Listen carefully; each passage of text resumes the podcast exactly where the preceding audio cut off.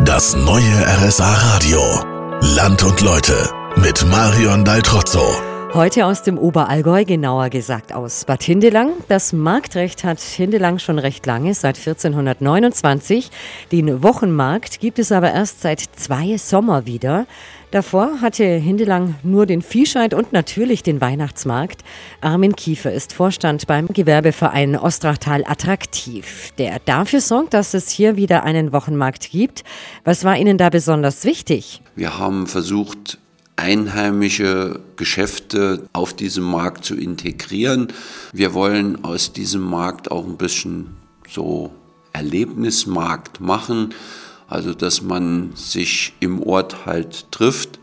Jetzt hat der Wochenmarkt im Winter Pause, aber gestern hat der Weihnachtsmarkt angefangen. Was macht den Bad Hindelanger Weihnachtsmarkt aus? Es ist nicht so ein Weihnachtsmarkt, wo man, ich sage ganz einfach mal, auch Strümpfe kaufen kann. Also es wird darauf geachtet, dass die äh, Standbesetzungen traditionell sind.